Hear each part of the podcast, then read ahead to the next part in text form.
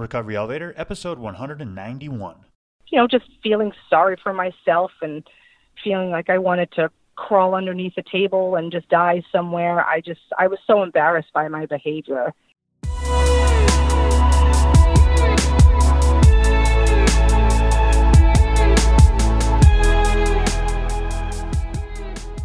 Welcome to the Recovery Elevator Podcast. My name is Paul Churchill. Thank you so much for joining us. On today's podcast, we've got Kelly.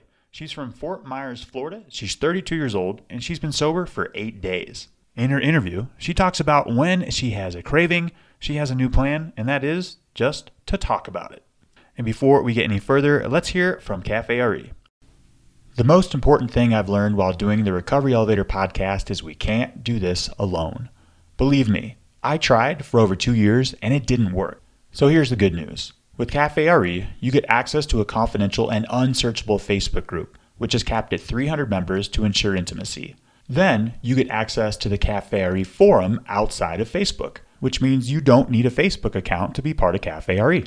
Both are private and only members can see who is in the groups and what is said. In the forum and Facebook group, you get instant accountability and genuine connection with others who also wish to lead a life without alcohol. In Cafe RE, you'll find that being sober is a tremendous opportunity and not a sacrifice. For just $19 a month, you too can join the conversation. You can be paired with an accountability partner, attend educational online webinars, online meetups, attend in person meetups and retreats, participate in book club, movie club, and more. Go to recoveryelevator.com and use the promo code OPPORTUNITY to waive the setup fee. I hope to see you there. Don't forget, there is a free five day video course on the homepage of recoveryelevator.com. Just sign up. You're going to get a video emailed to you each day to help you navigate the first five days of sobriety. Okay, let's get started. I got a quote from a listener, and not only am I going to share it with you, but for my segment of the podcast, we're going to take a deeper look. Here's the quote Addiction gets harder and harder and ends in death. Sobriety is hard work too, but it gets easier and easier and ends in life. This is from Andy Ziegler, great grandson of Zig Ziglar. I'm kidding. Their last names aren't even spelled the same. There is no relation, except for the profundity of their statements. As for the first part of the quote, there's this thing called the progression of alcoholism, and it's a bitch. It inevitably, if we don't personally step in and intervene, it will eventually lead us to death. I don't want to be a Debbie Downer on this podcast, but that's just the way it is.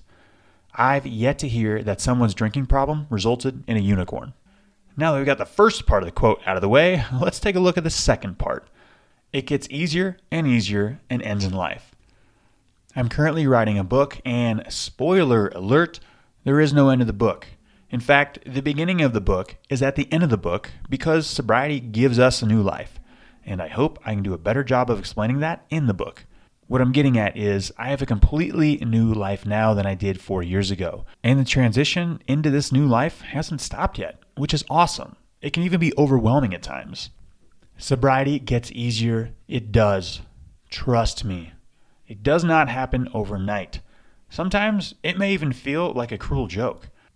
Once you get past the first week of uncomfortable withdrawals, lack of sleep, soaked bed sheets, and sweat, Bring it on post acute withdrawal symptoms for the next six to eight days. Wait, it could be six to 12 months. And the whole time, we're dealing with the wreckage from our drinking. But if you stay the course, it gets easier. Trust me. In this passage into sobriety, expectations versus reality can be quite different. Here's what I expected Woohoo, I made it 30 days. Give me the keys to the kingdom, baby. In reality, it took years for my addiction to take hold, strengthen, convince me that death was an option, and the healing process may take the same amount of time. The deepened grooves of negative unconscious thinking patterns didn't develop overnight, and they won't be eliminated in a single night's rest either. I'm not saying there's a direct inverse relationship to when your addiction took hold to when you'll emerge from your cocoon as a butterfly. In other words, if your EDR, your enhanced dopamine receptors, or alcohol use disorder became an issue 10 years ago, it doesn't mean that it will take 10 years for your eggshell sobriety days to wear off. But it does mean it will take time. And with this time, we have a choice. Do we turn our back on the experience or lean into it? It gets easier. I was out to dinner with a friend the other day and he goes, Hey man, you hit four years of sobriety this Friday. Want to go grab lunch? I said, Oh yeah, it is this Friday. I almost forgot. When I was about to hit one year of sobriety, it was like watching the ball drop on Times Square at Y2K. It was a huge deal. I definitely knew when that date was on the calendar. It's not that four years isn't a big deal for me, it's that life without alcohol is not becoming, but has become the norm. I will not be stating I'll remain sober for the rest of my life, but I think it will take some crazy Murphy Law type scenario for me to take a drink right now. Okay, let's take a look at the end of the quote. Ends in life. This ending, which is the beginning, is life. And you can make it whatever you want it to be. Want a beagle? Well, I'd recommend a standard poodle, but get a beagle. Name it Chuck. Who cares? It doesn't matter. This is your new life. You can make it be whatever you want it to be. That's the beauty of this whole journey. We need to embrace the unknown, the unmanifested part of your life, and lean into it. This is where the magic happens. Also, don't put a time frame to this. This new life starts the moment alcohol leaves your system. The reason why I like this quote so much is because it gives us somewhat of a practical timeline of the journey or the passage. If we were to experience a panacea of joy and resurrection the day we quit drinking, well, that would be boring. You might say to yourself, Are you serious, Paul? Yeah, well, I am. As human beings, we actually don't want to know the future. And the thought of rewriting our own narratives one day at a time, it's exciting. It's exhilarating. It gives me goosebumps just thinking about it because I am currently rewriting my future as well, without alcohol. So that is the quote. Thank you again, Andy, for sending that to us. And you can find the quote at recoveryelevator.com or in the show notes for this podcast, episode 191. After we hear from Kelly, I've got a great analogy about running and sobriety, so stick around. Okay, now let's hear from Kelly. Kelly, how are you? I'm very good, Paul. How are you? Kelly, I'm doing great. Thanks for asking. And Kelly, let's get right into this. How long have you been sober? Today is eight days. Eight days. Congratulations, Kelly. Thanks. It feels it feels good to finally be able to get over that week mark again. Yeah, that's a huge milestone. There was a time in my recovery where I would have killed for eight days. So nice job. Thanks. I appreciate that. Yeah. Before we get any further, Kelly, give listeners a little background about yourself. Maybe where you're from, what you do for a living, how old are you, do you have a family, and most importantly, what do you like to do for fun? Well, I am 32 years old. I am originally from Long Island, New York. I moved down to uh, Southwest Florida, specifically Fort Myers, uh, about four years ago. I am happily divorced, dating somebody, and I have a beautiful four-year-old daughter who's just everything. She's a wonderful little girl. What I like to do for fun, you know, I'm I'm still kind of figuring that out. I got caught up in being just a, a, a mom alone for so long that I'm just now kind of realizing who I am as a woman and mother, uh, especially a sober woman and mother. So I, I don't really have an answer for that quite yet. I'm still working on that one. Hey Kelly, that's okay, and that is part of the the Kelly 2.0 process. Is eventually, as long as you stay sober, those issues and concerns they're all going to be ironed out. They're going to answer themselves. And I got a question for you. I love doing the interviews where we're like less than double digits of sobriety time. Did you reach out to mm. me to do this interview, or did I reach out to you? No, I reached out to you. Okay, which is awesome. Which is awesome because a lot of times I'll reach out to people and they'll say, you know, I want to wait till I get 60 days, 90 days, or 100 days, or six months. You get the point. What about mm you know, what inspired you to do the interview with, I don't want to say just eight days, because eight days is a fantastic amount of time, but that takes courage. Nice job, Kelly. Tell me more about the decision to do the interview. Well, I felt like, as they say, you know, when when you're trying something and it's not working, you want to try something different, and you keep trying different things until you find something that works. Something for me is trying to step out of my comfort zone, be more open with my struggle, and not feel ashamed, not keep it to myself, talk to people about it who I feel like can relate or who are going to understand, who aren't going to judge me. I'm a very outgoing person by nature, but the idea of doing this podcast really scares the crap out of me, which is exactly why I thought I should try to reach out and do it to get my story out there. And even like you said, only at eight days, if it can help somebody else, that in turn is going to help me. And, and this is almost, it's almost therapeutic knowing that so many people are going to potentially hear this. So yeah, it's just about facing facing your fear of exposure. I want to say making myself vulnerable by people hearing my story, you know, from my own, you know, my own mouth with my own words. So just kind of, you know, just trying to to face the difficult things to uh to hopefully better myself in the end. and listeners, we are we are three minutes and thirty seven seconds into this podcast interview, and Kelly just dropped a huge value bomb, and that is, if it's not working, you got to try something different. And Kelly, I, I've been doing this podcast for a while, and but I actually, while you're talking, I actually put myself in your shoes and said, what, what, you know, how would I feel if I did this interview at eight days? I would have been terrified. How are you feeling right now? Yeah. I'm shaken and I'm trying to stop myself from talking too fast. So it's I'm nervous over here, but I'm okay now. I'm better than I was when we first started. Wow. Yeah, I got to give you props. Nice job. And then, so I record these interviews well before they get released. It's time to create some mm-hmm. accountability. And I got October 15th as the release date. Can you do it? Can you make okay. it till then? That's my absolute plan. And all I can say is I'll take it one day at a time. And every day I conquer, I get closer to that. So I certainly hope so. And that's my plan. That was kind of a trick question. And you passed one day at a time. You're rocking it, Kelly. Great job. Yeah, Kelly. Now give listeners a little background about your drinking. Maybe your drinking habits. How much did you drink? Did you ever attempt to regulate? When did it start? Talk about the progression. Did you have a rock bottom moment? And while describing your drinking background, try to include dates and times, how old you are, and take us up to where we are maybe now or just a little bit, bit, bit ago. Okay.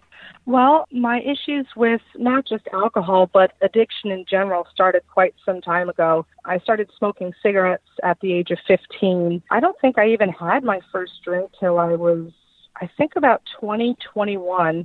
Uh, before that, I had dabbled in some other extracurricular activities, as you will, you know, pills here or there. Um, there was cocaine here or there. Nothing that became an issue, just really just recreational at the time my first bout of an issue, a true issue with alcohol where I was having trouble controlling it was in my early 20s, probably about 21, 22. Um, unfortunately, I was in a relationship that was very toxic for a very long time.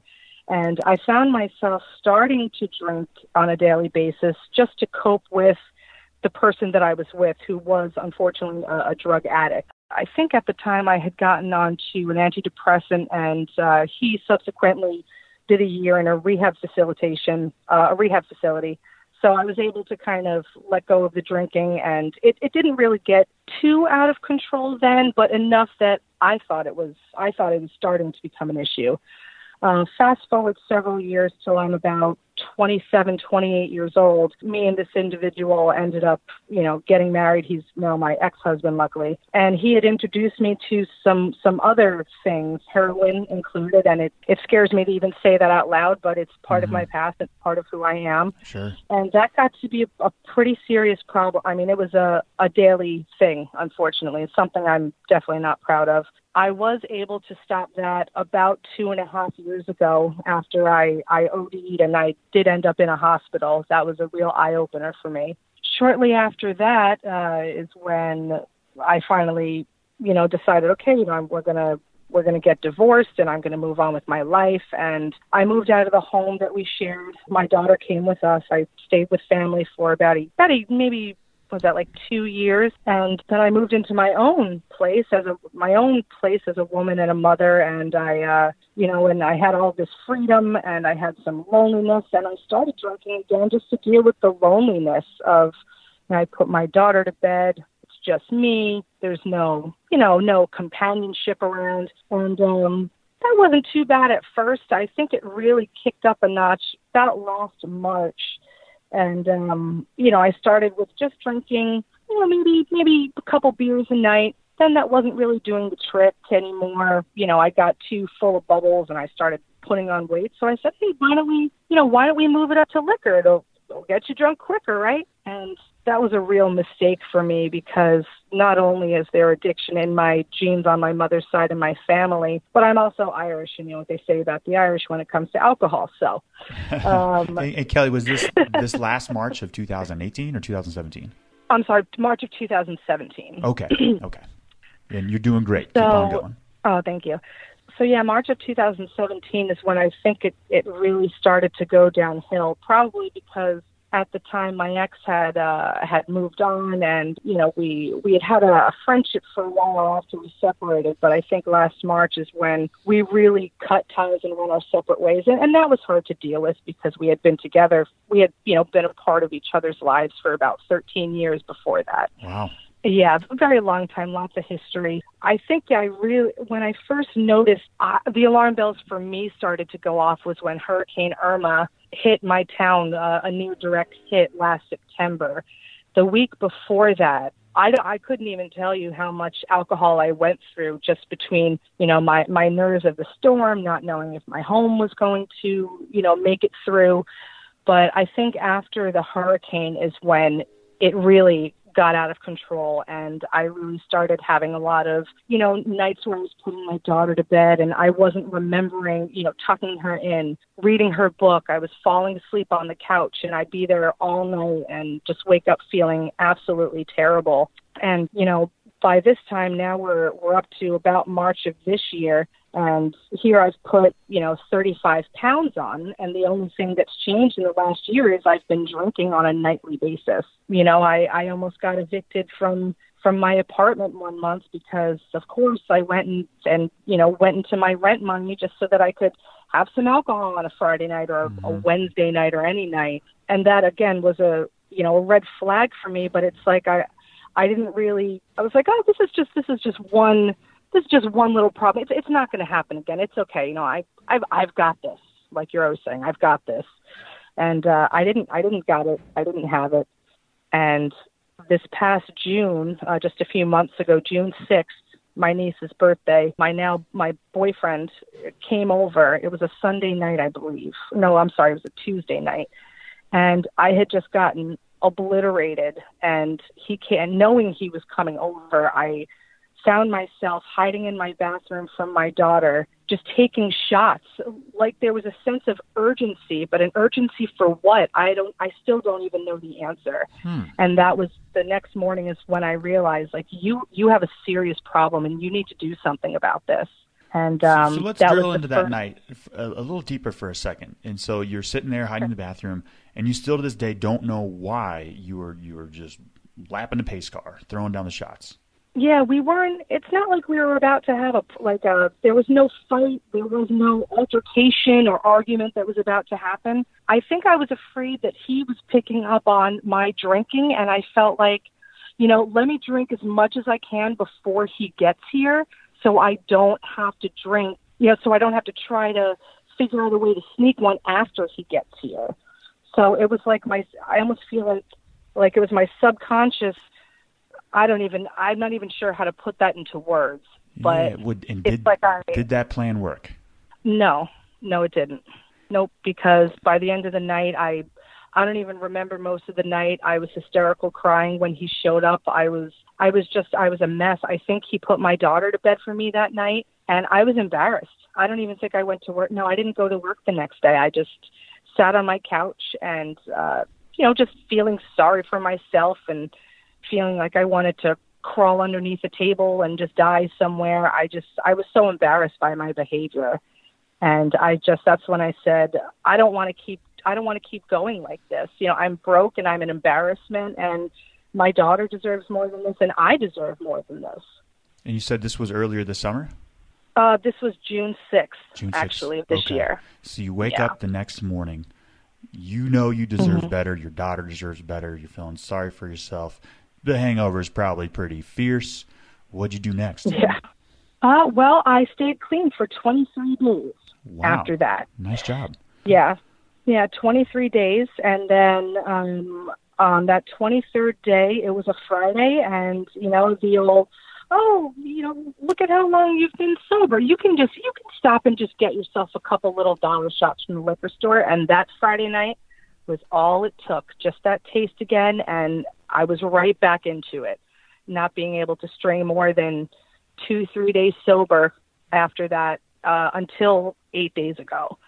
So that's all it took was that just just that taste, just that initial buzz that hit me, And now I see, you know, it really is, for me, there is no moderation. It's all or nothing at this point. Let's go back to that night before June 6th when you're in the in that in the bathroom chugging drinks. And this is a this is a concept that I haven't explored much in the podcast, but when you said it, it kind of reminded me a couple times in my past where you know we think like you said, you're like I am going to drink as much as I can so I can hide it you know, therefore knowing when mm-hmm. he when he comes, I'm not going to drink anymore. But deep down, we know there's no way we can hide it, and I believe, or it could be, perhaps like the actual conscious part of the brain saying, "Look, we need help. We're going to let the wheels fly off in front of everybody. We're going to start drinking." Because I've had those moments before, and you, you're just busted, right? You think you're going to hide it, but it's almost like the conscious mind, the smart part of your brain, tricks you and and it sounds like that could have worked because the next day you're like shit something needs to change again i i've never really yeah. chatted about that but what are your thoughts i think how you just worded it is exactly how i was attempting to word it and failed a few minutes ago um, I, don't know. I think i think yeah in a way it was my conscious my conscious mind saying you know what let's just go balls to the wall because you know that you have a problem and the more i make you expose you the the quicker you'll help yourself yeah, because there might be times like said, where where the conscious the conscious brain we can tap into the, like the ultimate intelligence, and for the way for it to trick our addiction is to actually just like blast through a bottle. and there's calculated risks there, right? We blast through the bottle, we get in the car and have a fiery wreck, or you know, like we get help. We we hit our rock bottom and. I don't know. I might be exploring that further down the road in like an upcoming topic or chat more about it, but interesting stuff. But yeah, did you ever have any attempts to moderate, cut back um, in in those twenty three or not the twenty three days, but before you got the eight days before? Um, I did. I I tried to once I noticed that I it was becoming a nightly thing. You know, I'd come home and and you know even before I I moved to the liquor every night, even just beer. Once I noticed that every night I'm coming home you know, cracking open a beer when I when I do dinner, and then again after dinner, and then again a couple times more after she, my daughter goes to bed. I try to say to myself, okay, I'm I'm just going to do you know Friday happy hours because I work in an office with and there's bars everywhere, so that was a pretty common thing. Still is. I just don't partake anymore. but it was you know, and that that's another time actually that now that you say that, that more red flags went off because when I tried to stop drinking every day and moderate, I said, "Wow, this is this is really hard to do." I, I that's when I first started realizing I was actually craving alcohol. Once I saw that clock hit, you know, four four fifty five, oh, five o'clock, see, you know, almost here, almost time to drink. And I'm like, wow, this is this is a lot harder than I thought. Maybe there's maybe there's something deeper going on here, but I just wasn't ready to face it yet. So I tried moderating to where it was just, you know, happy hours and then oh, Friday and Saturday and Sunday too, because, you know, that's still five, that's still five days of not drinking. But again, I, I really wasn't able to pull that together for more than two, three days at a time, but it was my intention for months. I love hearing stories, especially like this one, where people are almost on the fast track. You know, June 6th, you had what sounds like an eye opening moment of clarity. And then it, it didn't take you much longer to realize it's easier to just not drink instead of doing the moderation thing. That period took me like two years. So nice job, Kelly. And earlier you mentioned, well, just a couple moments ago, you said there might be something deeper going on here. Have you started to explore that yet? Or what do you think that is? You know, I think, again, you know, these, not just alcohol, but addiction itself, I, I've realized, even just over the past month, that I've had a crutch in life since I was 15. You know, some sort of substance has been helping me along in my life deal with life and deal with things that, you know, my life hasn't been that terrible. These these problems, these are because, you know, I, I've been relying on these substances to to get me through whether you know whether it is smoking or for for two years heroin uh you know now alcohol. So i think my deeper i think my deeper issues are i just don't know how to cope with everyday stresses which is something that i'm only just realizing and just facing now. You know and and being a mom being a mom you know period is hard. Being a single parent is even harder because her father hasn't been involved at all for the past year. So now that my life is more stressful and they're true stressors as opposed to you know previously in my life now is the time that i really do need to kick it into gear and and get to the root of why can't i do this myself and finding healthy ways to cope with daily stress, whether it be meditation, which I, I'm still working on. It's it's hard for my brain to turn off and stop thinking, so I, I struggle with meditating, but I do try. Deep breathing has helped me tremendously. I don't care where I am or what I'm doing. If I need to go into the bathroom for five minutes and just breathe, I do it. Listening to um, Recovery Elevator podcast, that's where all of this really started for me. And now reading This Naked Mind, I, I'm on the third round of listening to it on audiobook, wow. just trying to drill this into my head and and uh yeah so sorry i think i rambled uh, for a bit there kelly you were just like checking off check boxes right there i absolutely loved what you said. And you're recognizing that since age 15, when you started smoking cigarettes, you've been cruising through life with the crutch. And I did the exact same thing. I got a huge hug from alcohol, and it worked until it didn't work. Yeah. Um, but there right. comes a time when you start your passage that you can't go back. and um, I hope you stay sober, but like if if if I go out and you go and say, for example, if I go out or you go out again and drink, it's ruined. It's never going to be the same because we've embarked on this journey forward to get to the why. And gosh, it sounds like this is a really cool time of your life. There's going to be some hurdles, some challenges, but I'm so proud of you and I'm happy for you. Hey, thanks. You know, I mean, I got to say, even just even just since my 23 days in June, because I've heard you use the term or or maybe it was in this naked mind i forget but like just white knuckling and just trying to make it just trying to make it through without any outside sources support rather to help you that's how i did it in june and i realized very quickly that's that's not going to work and i have to rely on these positive outlets and and you know and community like cafe re i mean amazing source of support and such wonderful people who understand and those are the things that are going to help me. And even just in these eight days, I feel like I have a much more optimistic and confident view on sobriety this time around because the first time, just a few months ago, I did feel like I was giving something up. And frankly, I don't really feel that way right now. I feel like I'm one of the lucky ones who realize I don't need that garbage. I don't need that shit. My life can be as great as I want it to be, and I don't need alcohol or anything to enhance it because it doesn't. It, it tears away at everything. It destroys everything.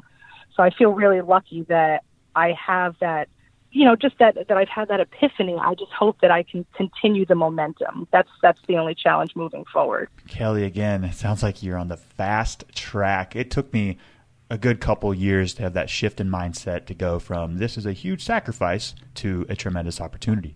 And I also want to comment on being a single mom. There is not a medal, ribbon, trophy, cupcake, cookie big enough in the entire world for what you guys do. Nice job. it's just incredible what, what yeah, you guys can do. Tough. And, yeah. you know, in the last 31 days, not last, but like with a 23 and then eight, there has to be stressful situations, and that is one of our goals when we quit alcohol to become a self-regulating adult to deal deal with stressful situations without the crutch of alcohol. But you've had to face mm-hmm. some sort of stressful situations in those 31 days. How have you gotten past it without alcohol? You know, I think the first thing that comes to mind is I talk about it when I'm having a craving, whether it's because something's just happened or nothing's happened at all. I reach out. I reach out before I reach my hand out for the bottle, or I reach my hand in my wallet at the liquor store to give them my money. Talking about it and and saying, okay, before I do this, I just have to tell somebody how I'm feeling has been a tremendous help. I've I've even done the put my phone on a 20 minute timer because from what I understand 20 minutes is like uh, the average life of a craving and I wait until that timer goes off. And you know what? Almost every time, every time actually that I can think of, by the time it went off, I had already forgotten about it.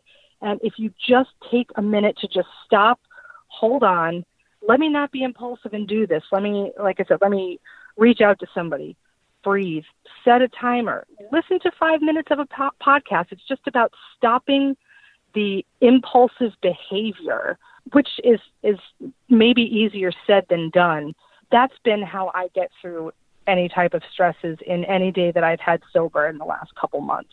Just trying to turn off that that quick impulsive action thinking that has gotten me in trouble in the past. That's that's been the the best thing for me thus far. Hey, Kelly, can I put in my official request to be interviewed on your podcast in the future? I'm serious. This fast track that you're on is so impressive and it's so cool to be a part of. it's something so simple. Talk about it when I have a craving. Like that's that's burning the ships right there. That that single line encompasses so much courage, yet so much simplicity that no one ever does in the first 31 days or not no one, but it's just so rare. I didn't fall in that boat, so nice job again. Um, and walk us through a day in your recovery, Kelly. How are you going to get the rest of day eight, and day nine, day 10? Well, I wake up every morning about five o'clock, give myself an hour and a half before the little tyrant I live with wakes up. I'm trying to. What's her name, by the way? Four year old. Her name's Ryan, or like the boy's name, Ryan. What a sweetheart. She's wonderful. Yeah, she's a sweetheart. Uh, she's still a little tyrant, though. She is four. Um, but in the mornings right now, they're actually pretty quiet. They're not as structured as I would like them to be, considering I do only still have eight days this time around. I'm trying to not put too much on, like not put too many expectations on myself too quickly. I figured oh, I'll get another, you know, a couple weeks, and once I feel like I'm good with that, I'd like to start um, meditating or doing Tai Chi in the morning, just you know, just in my living room. Yeah, I go to work. Usually, I listen to a podcast on the way to work in the morning while my daughter's on her iPad in the car. Sometimes I'll even listen to one or an audiobook at lunch because, again, there are liquor stores and, and bars all around my job. So that can help, you know, to keep me on track in the middle of the day. I come home and, and again, I usually pick up where I left off on the audiobook or the podcast on our way home. And um, I, actually, I, I do a lot of listening to podcasts. I'm realizing now as I'm telling you because when we get home, you know, she plays, I start dinner, and I usually have my headphones in just with one earbud in so I can listen. I try to do about 10 minutes of uh, just like, um, I want to say reflection at night. I've actually started keeping a journal. I think you were the one who mentioned this, listing 10 things that you're grateful for every day. And I've been doing that every night, and they're not always the same answers. Sometimes they're different answers. I try to attend AA meetings every Wednesday night. It's a little difficult to do more because again, I am a single parent and they're not mm-hmm. exactly kid friendly. So it's not it's not too my day isn't very structured yet, but that's another work in progress for me. My job is going to be putting in they're actually building like a exercise weight room. So about three weeks from now, I'll be able to exercise at my office in my building at lunch, which is going to be tremendously helpful. And yeah, that's that's kind of where I'm at right now. Impressive. Nice job. Nice job. It sounds like you know, I heard a couple like you know after I do this for a couple days or a week, then I'm going to put this on my recovery plate and this and that. It's fan. Nice job, Kelly. That's all I got to say. And Thanks. the universe is listening right now. What's on your bucket list? What future do you foresee and would you like to create in sobriety?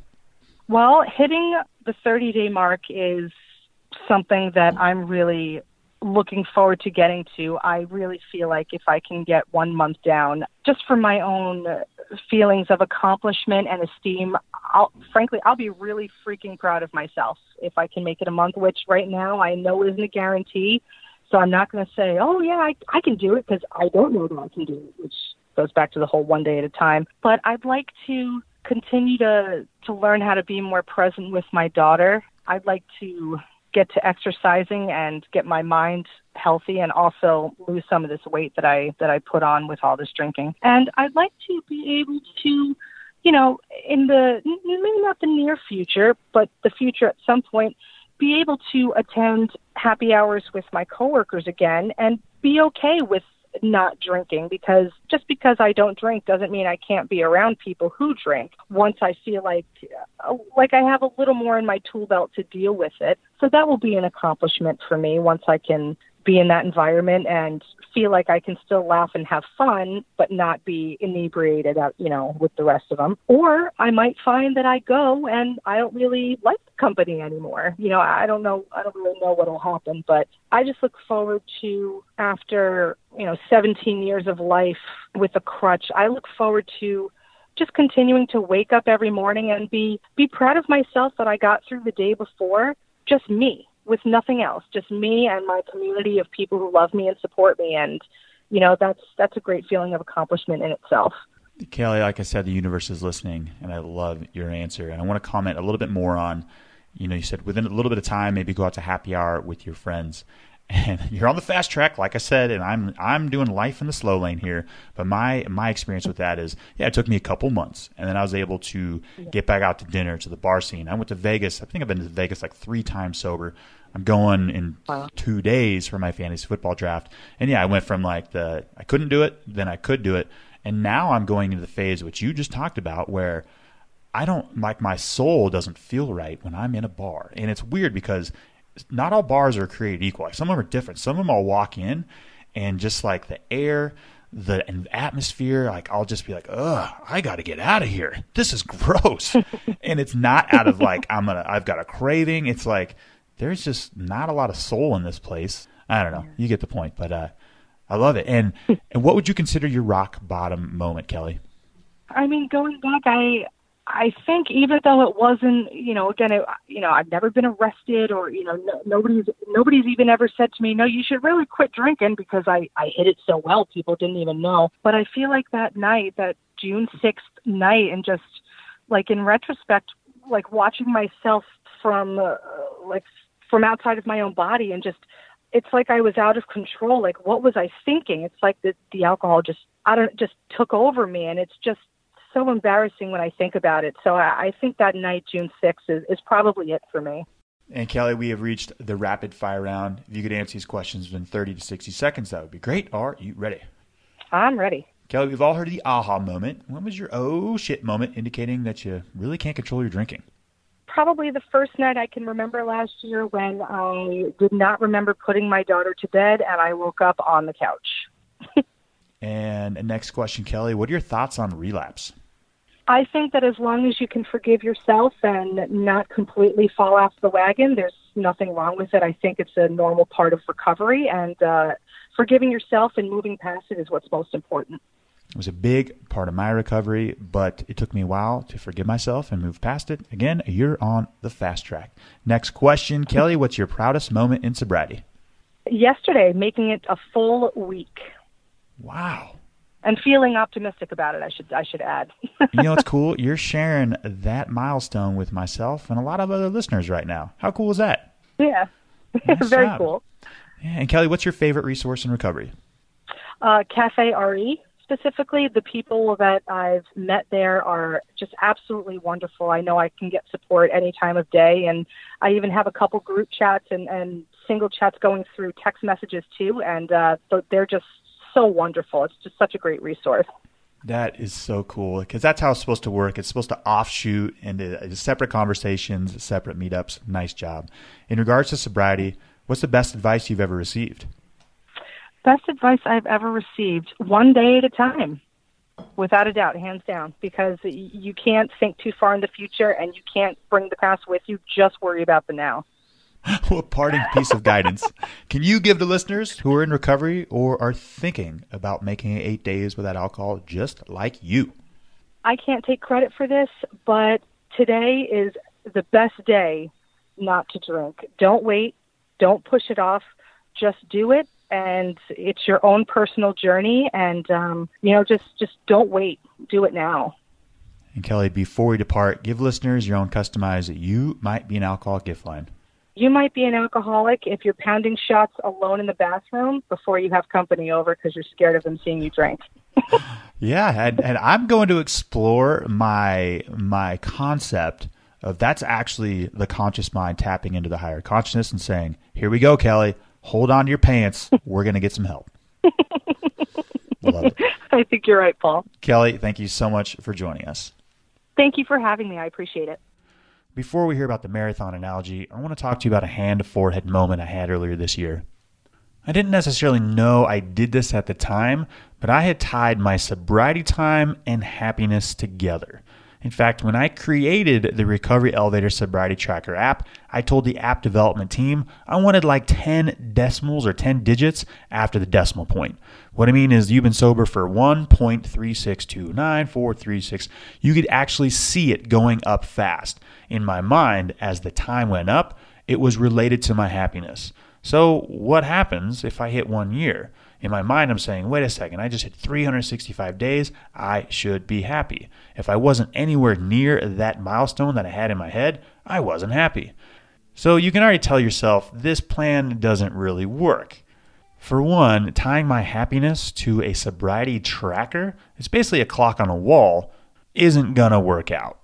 So, my hand to forehead moment, which happened around June of 2018, was that happiness has nothing to do with the amount of time that I had sober.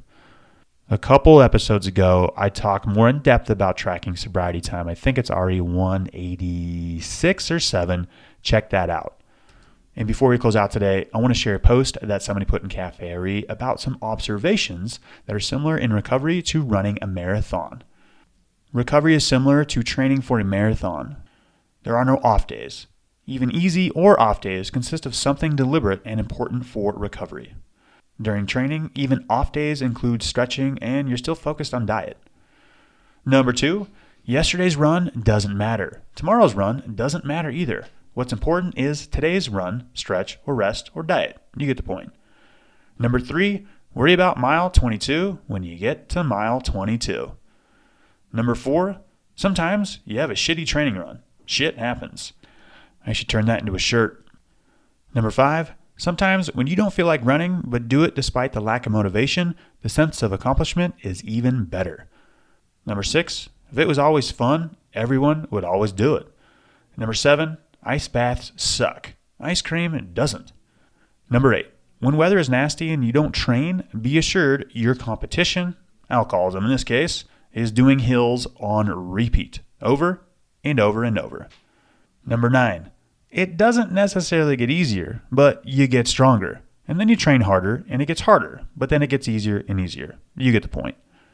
Number 10, don't constantly focus on the goal, a long term sobriety. Focus on the right now. Number 11, have fun. Number 12, don't forget to enjoy the process. Recovery elevator. We took the elevator down. We got to take the stairs back up. We can do this.